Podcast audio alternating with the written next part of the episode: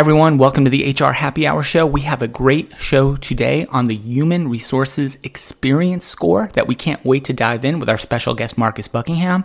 But before the show, I want to mention that this episode of the HR Happy Hour is brought to you by Paychex, one of the leading providers of HR, payroll, retirement, and software solutions for businesses of all sizes.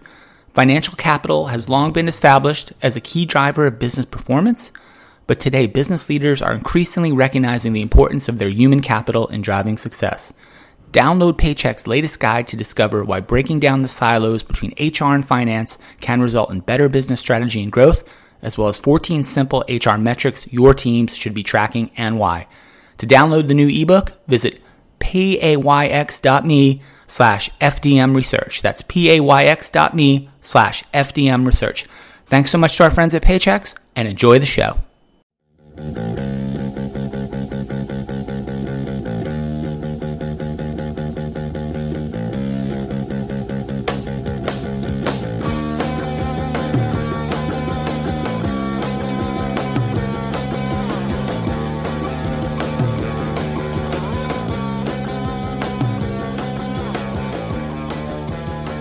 Welcome to the HR Happy Hour Show with Steve and Trish. Trish, we have a great topic today and a fantastic guest waiting in the wings. We are going to be talking about some of the very latest research from ADP surrounding human resources impact on a company's talent brand.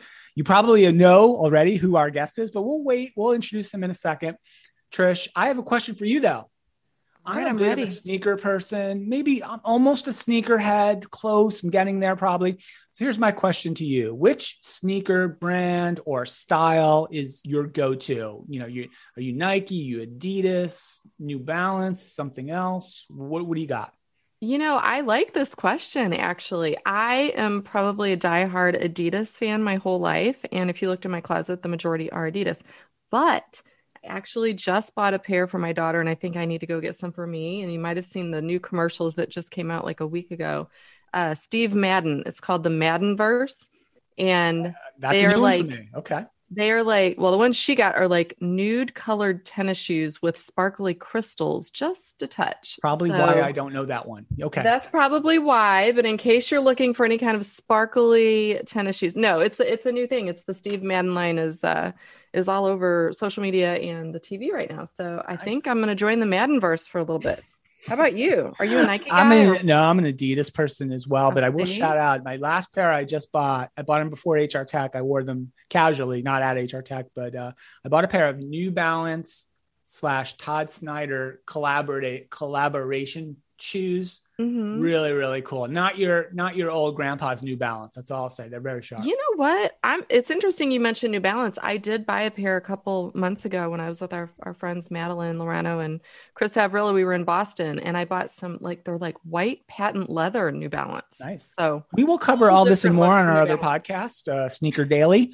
Let's there you go, Sneaker on, Daily. let's get on to the show. We have a very special guest today, Marcus Buckingham. He's a global researcher focused on unlocking strengths, increasing performance, and pioneering the future of how people work. He's the author of two of the most best-selling business books of all time, has two Harvard of Harvard Business Review's most circulated industry-changing cover articles, and his strength assessments have been taken by over 10 million people worldwide. He currently guides the vision of ADP Research Institute as the head of people and performance research and is widely considered the world's leading expert on talent at work. Marcus, welcome to the HR Happy Hour show. How are you? I'm doing amazing. How are you all? Great to see you. We had a very lucky for us. You were one of the keynote speakers at HR Tech yep. uh, a month ish ago now. So it was great to see you in person. And uh, thanks again for being here today. My pleasure. Question of the day, Marcus. Uh, you know, I, I, know we, we came quick on you. You're a fashionable guy, though. I've seen you in person a number of times. You might have a you might have a, an opinion on this. Question of the day is what? The the sneaker, the Adidas, oh. the Nike. You got one? Oh, yeah, I'm uh I'm not a Nike guy really, and I'm not an what we call in England Adidas mm. rather than Adidas. Um, I'm a Salomon guy. Oh, Salomon have got choice. these um what? That's They're good, good right? They're like you don't really have to do the laces up or anything, and they just got that little zip thing that goes, and then uh, it's a technical term, and then you uh, kind of set for life, and they just last a really long time. So I'm a big Salomon fan. Nice. All right. I love it. Marcus, well, anyway, great to have you here. We are here to talk about some very new research that you did share some of the highlights of at HR Tech uh, a couple of months ago. It's all around the human resources experience, and more specifically, the human resources experience score, which is a new metric that you mm. and the ADP Research Institute have developed to help HR organizations understand their impact on people and the organization. Uh, before we dive into some of the really interesting findings of the research, maybe, Marcus, if you don't mind, give us a little context around uh, the motivation, the drivers. You know, when you were sitting around noodling uh, in the office a couple of years ago or a year and a half ago about what you wanted to research next, uh, how'd you land on this? Well, we've heard from a number of different CHROs, and I'm sure you've heard this too, both of you, is that everyone in the HR function wants to know is what we're doing making a difference? Is it working? We invest in all this new technology, we invest in all these new HR transformations and programs. Um, is it working? And there are a number of things that we can look at in the world of HR that help us understand our impact. We can look at countable things like lost work days or accidents on the job or a number of days to fill openings. But in terms of employee sentiment, I mean, obviously Josh and Jason and others have been talking about about the employee experience and what is the employee experience. And in tight labor markets like today, we're all fascinated, frankly, by what employees really feel about all manner of things. But in this case, in terms of HR, it was like, well, where is the measure of employee sentiment about the experience of HR? Um, and if you look around, you discover, and my grandfather was in HR, my, my dad was in HR, I've been in HR my entire career. It's weird. We're in 2021, and there's no reliable way to measure the sentiment of employees as it relates to their experience of HR, and therefore no way to really understand what HR drives or doesn't drive or what drives it. So, and I don't mean in terms of some of the countable things, right? But in terms of the sentiment, how does HR affect people's experiences of work? Maybe the answer to that question is not at all. Like that could be a legitimate, like not at all. I don't care. Right. Doesn't matter. Or, right. or it it doesn't matter.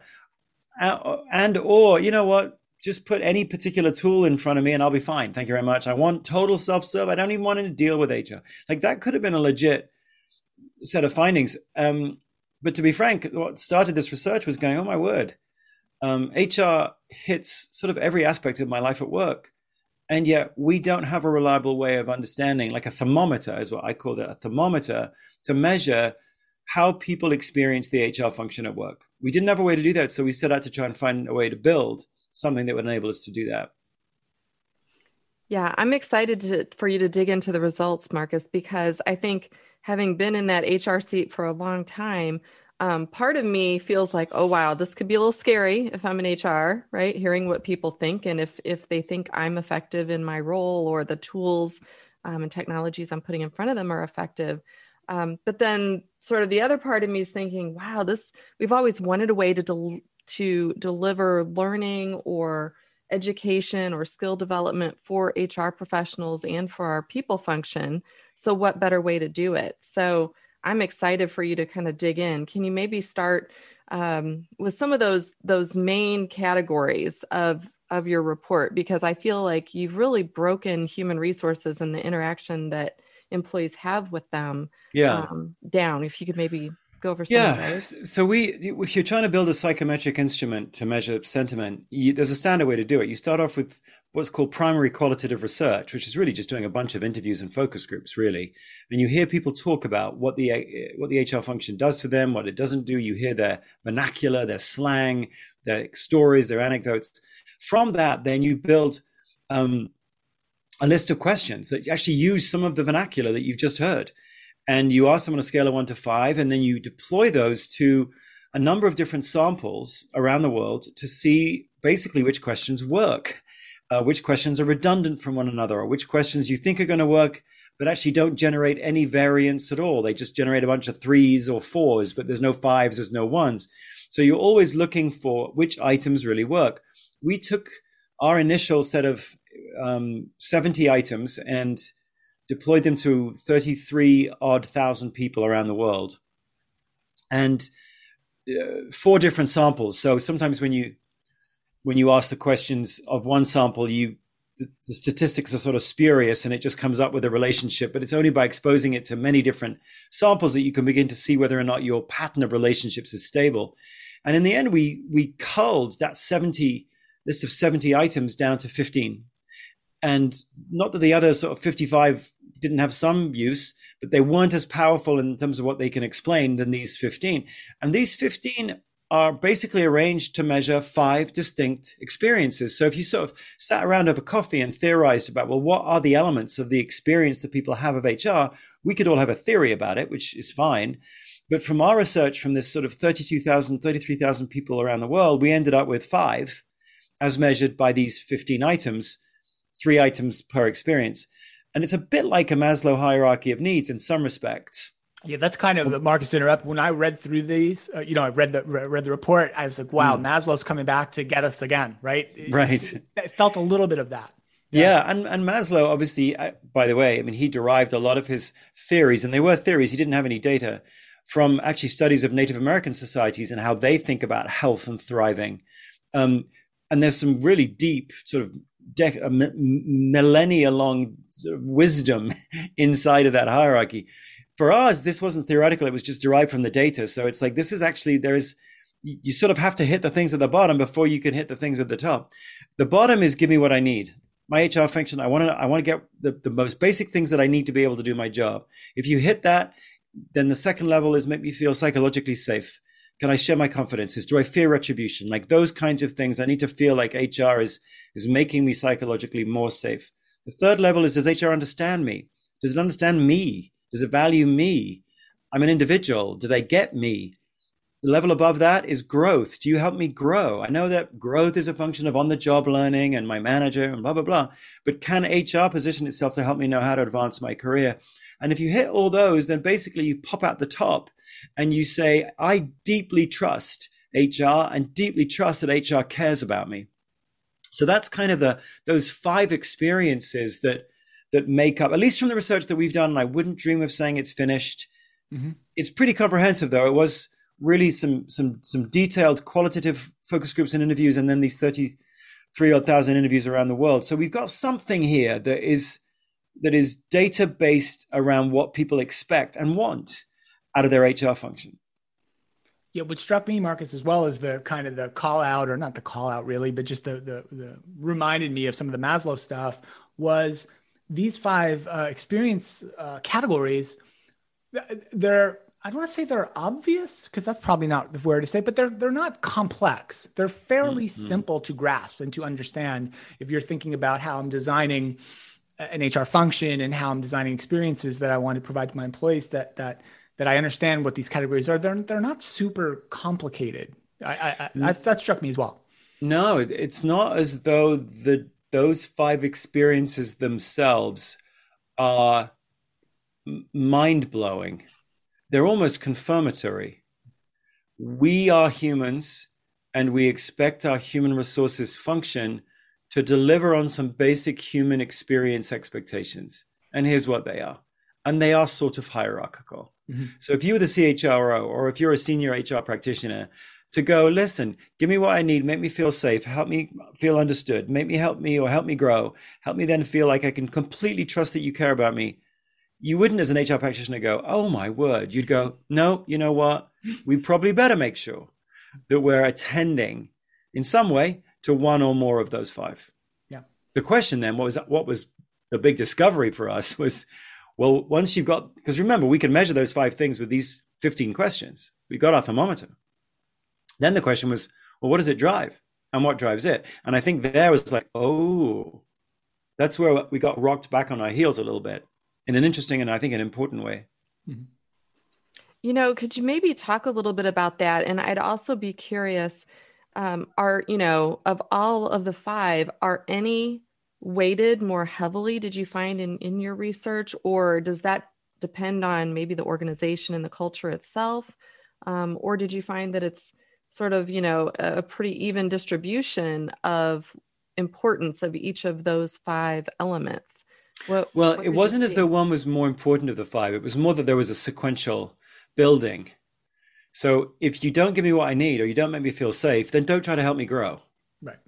If you don't really help me get me what i need then you telling me i really understand you and it's like no you don't. Like give me the basic stuff that i need to be able to get my work done and then make sure that i don't feel like i'm about to be undermined by HR. Like, I need to trust that you'll make me feel safe. So it's more about a sequence.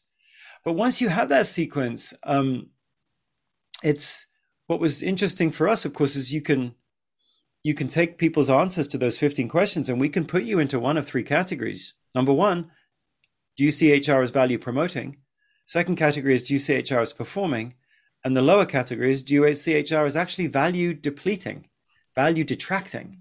Like it's actually harming my experience of work. And so in the report, and by the way, as you know, but, but listeners may not, that if anybody wants to dive into the detail of the technical report, we've got it all at adpri.org for those who like doing or in being interested in this line of research. Um, adpri.org was our attempt, is our attempt to provide kind of a a non-biased, completely objective view of the world of work. That's the only reason we're doing this research. I don't have any other agenda. I'm not pushing a product. I'm not trying to do marketing. It's just like go there if you want to know what's real in a world where, frankly, there's a ton of opinion, but we don't know what's real. Um, so one of the biggest discoveries I think we found from from this research was that those people that see HR as value promoting are far more likely to advocate the company as a place to work to friends and family. So now, intuitively, you know, Steve, to your point, it's like, didn't we know this before? Yeah, we knew yeah. that on some level, intuitively, we knew that HR was relevant to how people viewed the company. But to be able to quantify that and go, you know what if you if you are doing things that get people to strongly agree about those five experiences they are far more likely to advocate the company to friends and family. That's talent brand. Hr experience drives talent brand and it doesn't just drive talent brand through your team or your team leader which somebody might say. They might say well it's not really a function of hr it's a function of my team. Well actually we asked all 33000 people our eight team questions which are eight engagement pulse questions, which we know vary by team and are a really good thermometer for how I view my team. And so we could then go, well, how much of your HR experience is basically filtered through your team leader or your team? And the answer to that question is 51%, which okay. is not nothing and is probably what we would intuit anyway.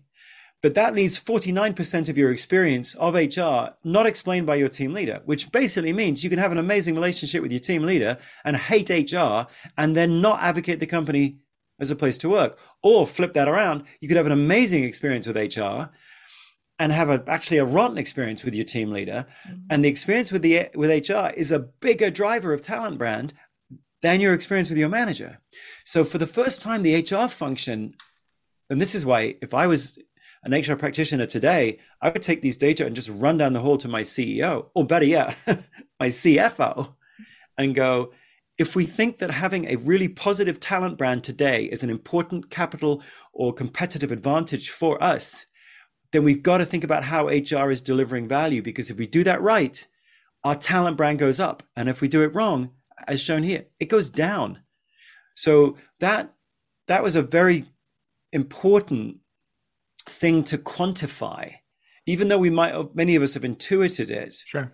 Important to quantify and go, no, no, no. If we get this right with HR, oh my word, we're much more likely to have a positive and growing talent brand. Yeah, that's important too that you mentioned to be able to take that, especially to the CFO, um, because you know for many years you've seen lots of reduction uh, in force of HR departments, for example. And if it's usually the front line is who the employees are having the most interaction with if they are interacting. You know, they're not dealing with the CHRO every day or even an HR manager. It's often those the generalists or the benefits specialists or the recruiters, right, with your candidates. So right. Um, but those are the places we've always cut or been told to cut. So I like the idea of even being able to use this data to go to the CFO and say, look, you know, you're wanting me to cut or we have cut. Here's the reason why we need to build that back up. Because well, that's right. I mean, and we as HR practitioners, the, the three of us, it's like, well, we could sort of sit around and, and opine about it, right. but we didn't just ask about talent brand. We asked whether or not you were actively looking for a job. We asked whether or not you had intent to leave. But and because we could also deploy this inside of 60,000 people at ADP, because ADP funds the institute, so I could just turn around and go, let's see whether they did leave. So three months afterwards, after you took the survey, and what we now know is if you are a value promoter, someone who sees HR as value promoting, you are much less likely to have any intent to leave and 1.6 times less likely to actually leave. So if you wanted to walk down the corridor to the CFO you know, historically with HR, we've tended to see HR as something that brings friction um, and brings cost. And so we've all been sort of challenged to reduce the friction and reduce the cost. And there's some there's some wisdom to that. What we haven't really dove into is how do we see HR as a value creator? And and and should we be looking at HR as where are the underutilized opportunities to add value to our business? Well, if we can show that people who see HR as value promoting are more likely to advocate talent brand, more likely to not be considering leaving, and less likely to actually leave, well, now all of a sudden that conversation with the CFO is really different. You're not having to kind of persuade her or him. Theoretically, you can go, listen, if people think that HR is value depleting, best of luck attracting anyone and best of luck keeping anyone. Right. Those things important to you. Do you know how much we spend on recruiting to find them, bring the right people in? Do you know how much time it costs? Do you know how much money it costs to train these people up, CFO? And you're you're you're you're strip mining the yeah. thing that could help us do that better. I mean, I, obviously you wouldn't take that tone. Yeah, yeah we did. Mark, so true because Trish and I earlier today, as we record this, but today we did a video show and we shared. We talked about some uh, Deloitte and um, uh, Fortune magazine survey of CEOs. Their number one challenge is recruiting and retention. Number one, talent. Talent. That that was the. They thought that had the potential to be more disruptive to their business over the next twelve months than anything to do with COVID or the pandemic. That was the yeah. number one issue, right? So it is, it's primary yeah. for sure. Marcus, uh, if you'll indulge me, I don't want to bore the listeners with data, but I want to share one data point I took, I wrote a note about before the show I want to talk about. When you break down the, the, the results to say, okay, what's my percentage of folks, at least in the US, value, think of HR as value promoting, what percentage thinks that HR is really just performing, and what percent uh, comes in at value detracting, it's kind of close to like a normal distribution, about a quarter consider HR as value promoting, about half, a little more than half as just performing, and, and just under a quarter at value detracting, what I thought was interesting, right? Because we, we see so much in the world and in data that kind of follows that. Some outliers, a lot, everybody else mm. kind of in the middle, and then some at the end. It wasn't terribly different globally. It was a, a little, a little bit fewer value promoting numbers globally. Then the other thing I think, and I'd love for you to talk about this, Marcus, you talked in this in the, the report about what characteristics didn't really matter to the HR XPS score. So, and I like that the report said that too. It said, here's what we think actually matters. Here's what we don't think matters, because I think some of these things we can be tempted to spend a lot of time on and, and be concerned about. I'd love for you to maybe comment about what really didn't matter too much in uh, in HR XPS. Yeah, well, that's where you always begin. Is you start by going, well, let's let's look at the usual suspects, and then let's sort of let's put them through our analytical lens and see whether or not they are actually usual suspects. So once you've built a thermometer, the first question you ask, as we were just talking about, is what does it drive? And it does drive some really quite significant things that are valuable to the business. And then, and then the next question, obviously, is well, what what what drives it? Like, how do we? If it's important, how do we get more of it? And so you start looking at these usual suspects. Um, education, education level? Does that drive if i know your education level do i know probably what you're going to say to the hrxps questions? No. Mm. um, tenure. Do i know that over time people just come to love hr more? No. Now that's true for for measures of inclusion. It's true for measures of engagement. It is not true for measures of HRXPS. The fact that you've been with the company eight years doesn't seem to have, it doesn't gradually just build up that HR becomes amazing. That isn't that isn't so. Um, there is some um, something to do with level, where there is some difference in terms of level, but but actually that difference is mediated through something else, which we can get to in a minute. So really, what level you're at doesn't really help me know whether you see HR as value promoting or not. Age doesn't help me know. Gender doesn't. If, if you're a man or a woman, um, w- women love HR more. No, that isn't necessarily so. Men love HR more. No, that isn't necessarily so. So type of work full-time versus part oh all the full-time people love hr but all the uh, part-time people think it's value depleting. No that's not true. So type of work um, sort of uh, tenure gender age those kinds of things don't seem to matter terribly much at all. There is some relationship to company size where for some reason and I don't know if I would take this to the bank, but for some reason, companies between about 500 and 1,000 seem to be more, slightly more likely to see HR as value promoting as hmm. opposed to very small companies or very big companies.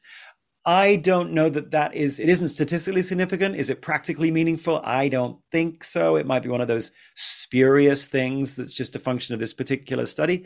Um, but at the moment, all those things that we just mentioned don't seem to affect that HR experience thermometer. Not that they're not interesting, but they right. don't seem to affect how you view HR. So then the follow up, then Marcus, right, is well, what does matter? And, this is where when I first learned about this study before it was released, when we talked months ago, as we were talking about bringing this to HR Tech, you shared with me some of the preliminary findings. And, and they were really kind of stunning to me back then, especially coming from a technology point of view, which is generally where I come from, where yeah. we're seeing so much of the effort, investment, and initiatives around automating HR processes, driving more processes out to people to sort of control and manage themselves, or relying on technology, whether it's AI or a chatbot or some other form of, of a tool to kind of help people experience HR. I'd love for you to share what you found about well, what characteristics really do matter to the HR XPS uh, score.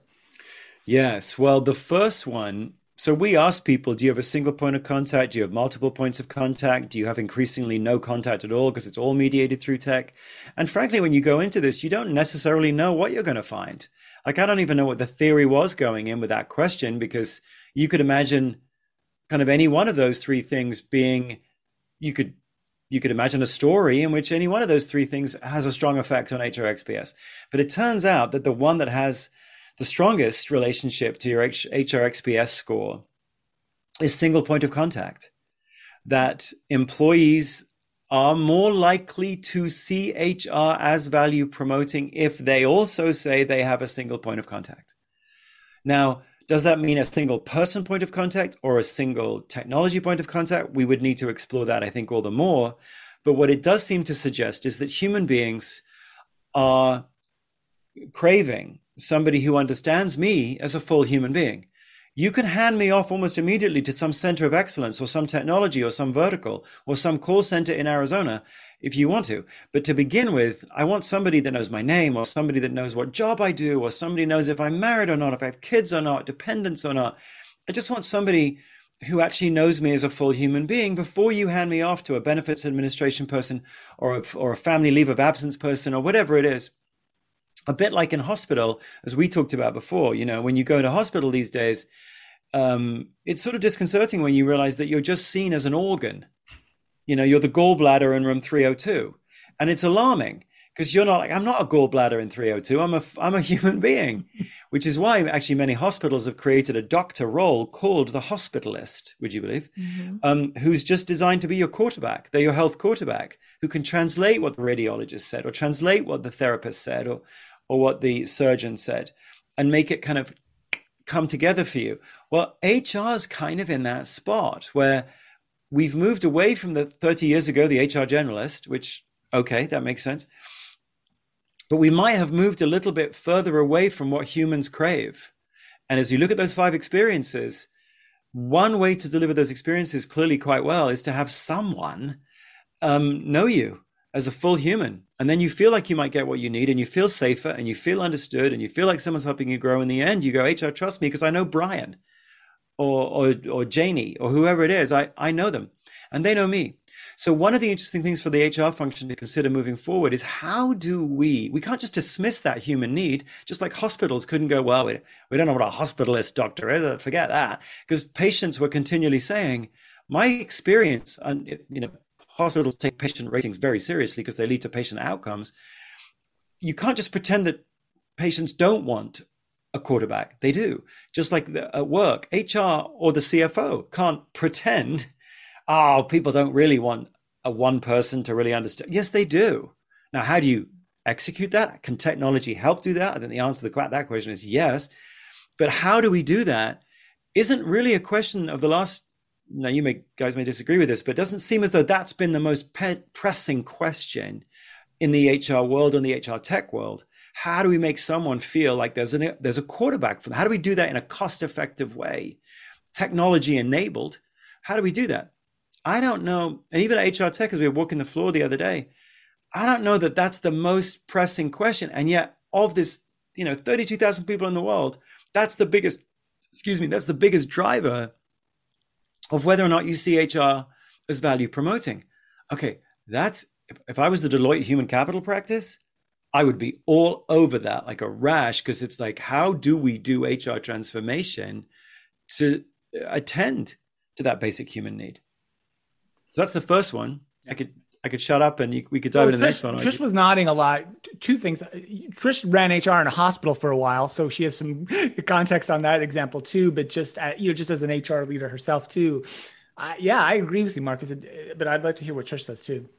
You know, I was thinking even before that, I spent the largest chunk of my career at, at PwC working in human resources. And it's interesting, we didn't even call ourselves, this before business partner was a title, or I guess I was a generalist, but really I was just their HR their HR person, right? And it was getting to know every single individual. We didn't set out to do it um, in that way, but the for all of the employees, whether my interactions with them needed to be very positive, maybe they had done something wonderful, or whether it was something negative, maybe they had had a death in their family, they were going through a divorce. Um, we had, you know, sometimes people have alcohol issues or drug issues or just whatever, if they felt like they could trust me, Trisha, not HR, me, then they would come to me and tell me. And I mean, all the way from a new hire all the way up to a partner.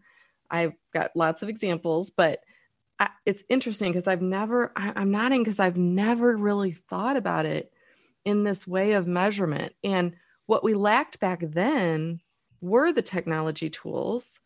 And now we focused it seems like these last 10 or 15 years on really building up the technology. So to me this is like that exciting frontier where it's like wow i would almost wish to go back into hr so that i could sort of free up my time using some of the technologies to handle those compliance things and the things that really I was spending so much of my time on and get the HR people back to where it's all about conversations. Because I can assure you when I worked in HR um, you know, I remember being on maternity leave and I was on bed rest in the hospital for a while. And I literally had people coming to meet with me in my hospital room. I had a guy who he just could not resign to someone else and he felt so bad he just had to come tell me in person right so to me it's each hr person really wanting to have that that just super personal relationship um, and the last one I'll I'll tell you and I'll I'll be quiet about it and I'd love to just get either one of your thoughts on this but like to me when you're doing HR right it's like they they waited to terminate someone. One of the partners needed to terminate someone and the partner was located in one city and the employee was in a, another. The employee happened to be in my city. And he had never come to HR really. I tried to get a relationship with this guy. Couldn't get one. He was just very you know very standoffish over the years and I worked there a long time with him. Long story short his performance slipped and it was while I was on maternity leave. They waited till I came back. The day I came back, I was going to have to be there in person to let him go. And his partner was going to be on the phone. And it turns out that this guy was going through like the most horrific divorce ever, right? But he didn't let anyone at work know. He didn't feel like he had a trusted person he could even tell that he had troubles. Um, and what we learned, what we both learned, because now I know he's gone on to do wonderful things. He's an, a fantastic accountant. Um, but I think what you learn there is you have to have that relationship, if not HR, with someone, because it also saves people who might be really good performers who are just having really difficult times. And it's that, you know, it's that caring. It's that I have someone I can trust. I can, they care about me. They know my name.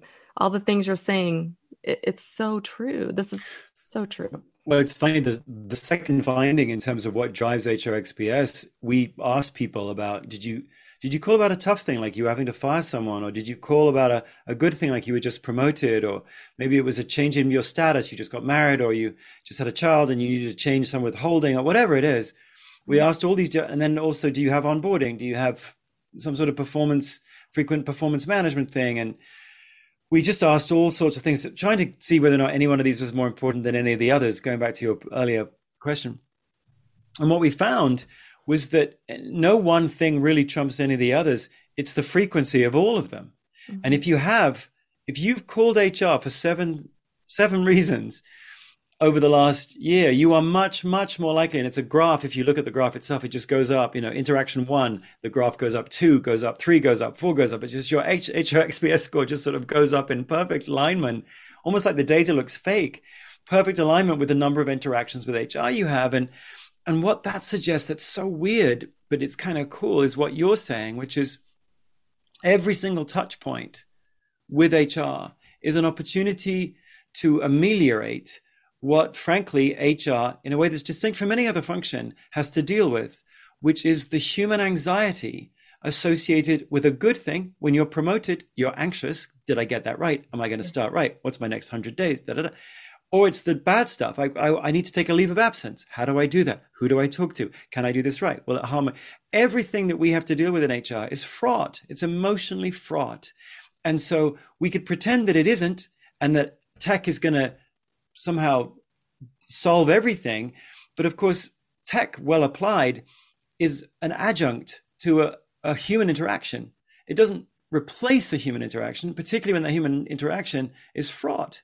And so HR has every single interaction point is an opportunity to convey to that person that we are here for you and that we are attending to what experiences you want at work. You want to feel safe, you want to feel understood. And HR clearly, distinct from any other function, has a, a, a way and a responsibility to attend to those emotional needs that you have.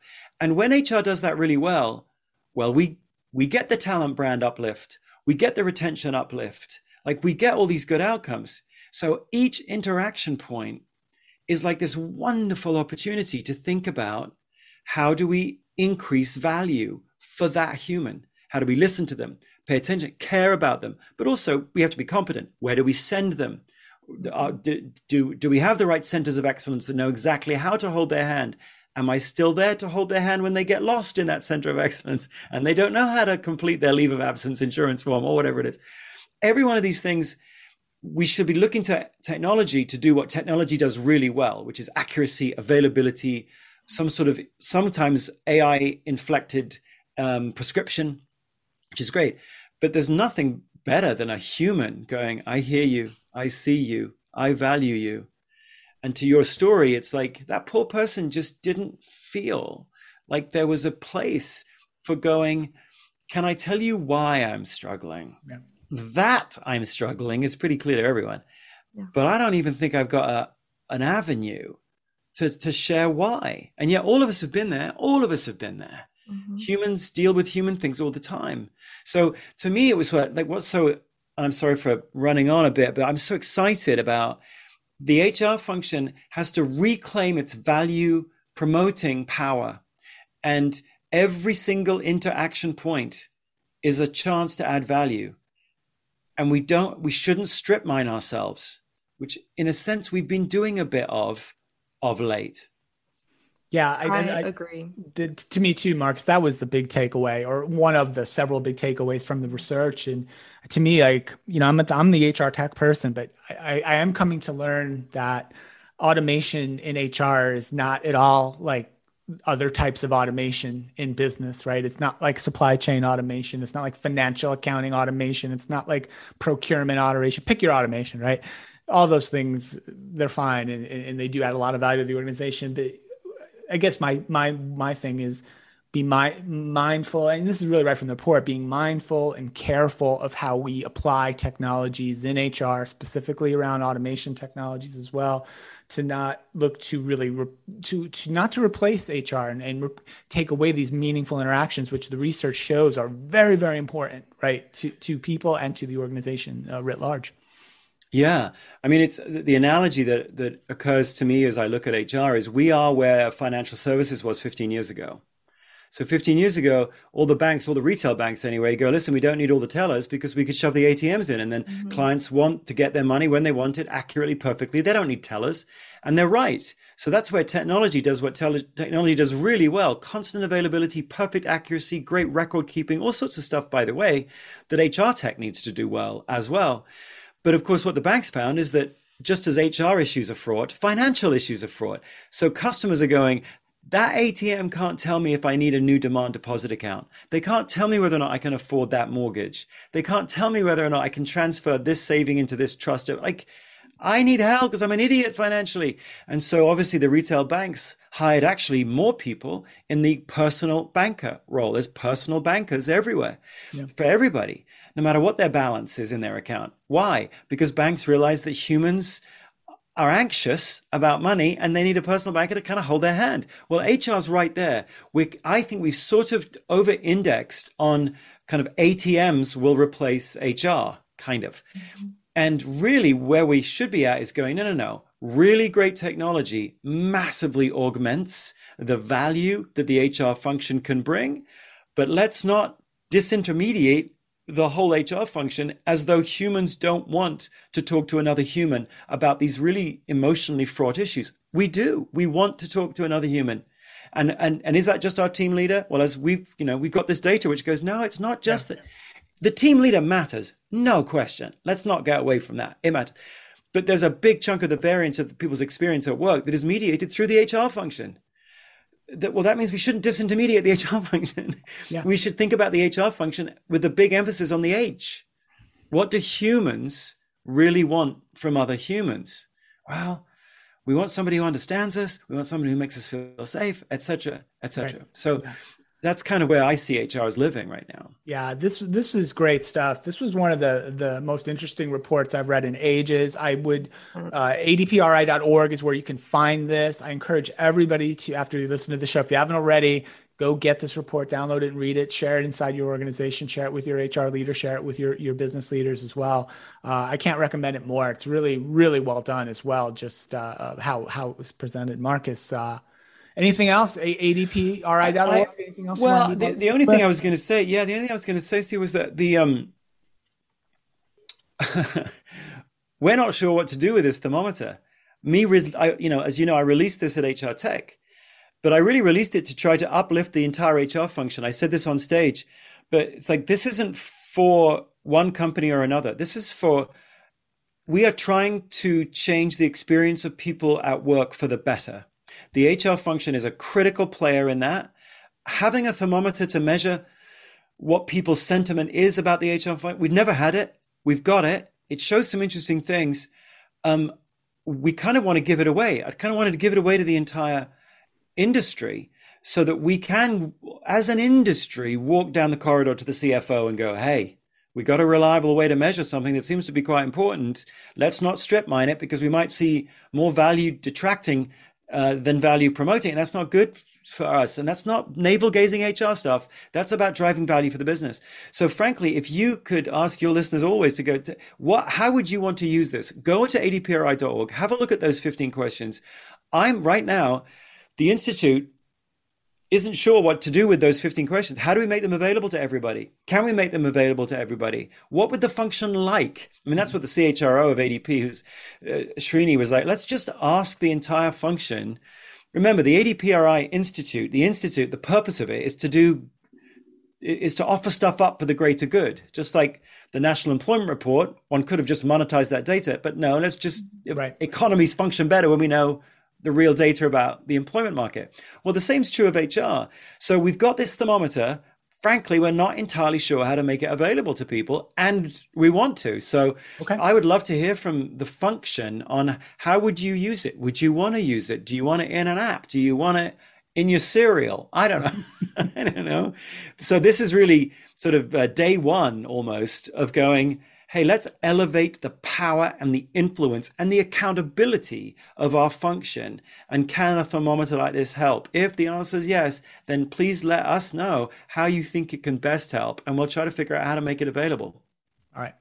Yeah, I think um, I love the idea, of course, like we talked of, you know, telling your CEO, your CFO. A way I would use this is if I were still running an HR department or recruiting function, a payroll function, I would be giving that to them and going over this in my meetings with them because at, at that that base level recruiter, entry level recruiter, entry level generalist specialist, whatever their titles are nowadays, right? Um, because I sometimes get the sense, and I got the sense when I was in that role, that those are the people who have, like I said, the most interaction potentially with your employees, but they don't necessarily see how they fit in the big picture. And so, if I were an HR leader, I would be kind of pushing this down too to my team and saying, This is exactly why I tell you you're important. And that every single interaction, you can't just cash it in and be like, Oh, that annoying person just called me with this one thing. They, they always need this one thing, right? Um, I was thinking like, you know, we, we give them technology saying, you know, use this on your own and take care of yourself basically. Well, sometimes people just want to be heard. They and, and much like mm. bank tellers, right? I was a bank teller in college. a lot of people come in to cash their check on Friday, not because they have a problem. That that might be the only person they get to talk to all week is the bank teller. And that's their relationship. And I feel like HR is like that. Sometimes people just want to come and talk to you when things are neutral. It's not good, it's not bad, they don't need anything. So yeah. I'd yeah. push this to my HR teams. I would put this in your meetings. I would have them talk about it on a regular basis and see how are they measuring themselves against this thermometer because I think it's just such a great way for them to look in the mirror. Yeah. Yeah. Good stuff. Uh, we Great. can go for hours, probably. Yeah. We probably shouldn't. Uh, we have some, you know, Smith's albums we could talk about, but we're not going to do that now. We're going to put the word out, adpri.org. Uh, get in touch with Marcus and there and his team there to figure out what they, what can we do to get this out there more, make this more useful, make make a difference, uh, elevate the the profession, elevate our organizations, elevate our workplaces. Marcus Buckingham, thank you so much for uh, spending some time with us today. My pleasure. Really enjoyed All right. it. Great stuff. Trish, great stuff. I know uh, this is just the start of this conversation, and we're happy to help continue that on the HR Happy Hour show. So that's it for the show. Uh, thank you so much again to Marcus. Trish, uh, for you, for Marcus, my name's Steve Boese. Thank you for listening to the HR Happy Hour show. Get all the show archives at hrhappyhour.net. We will see you next time. Bye for now.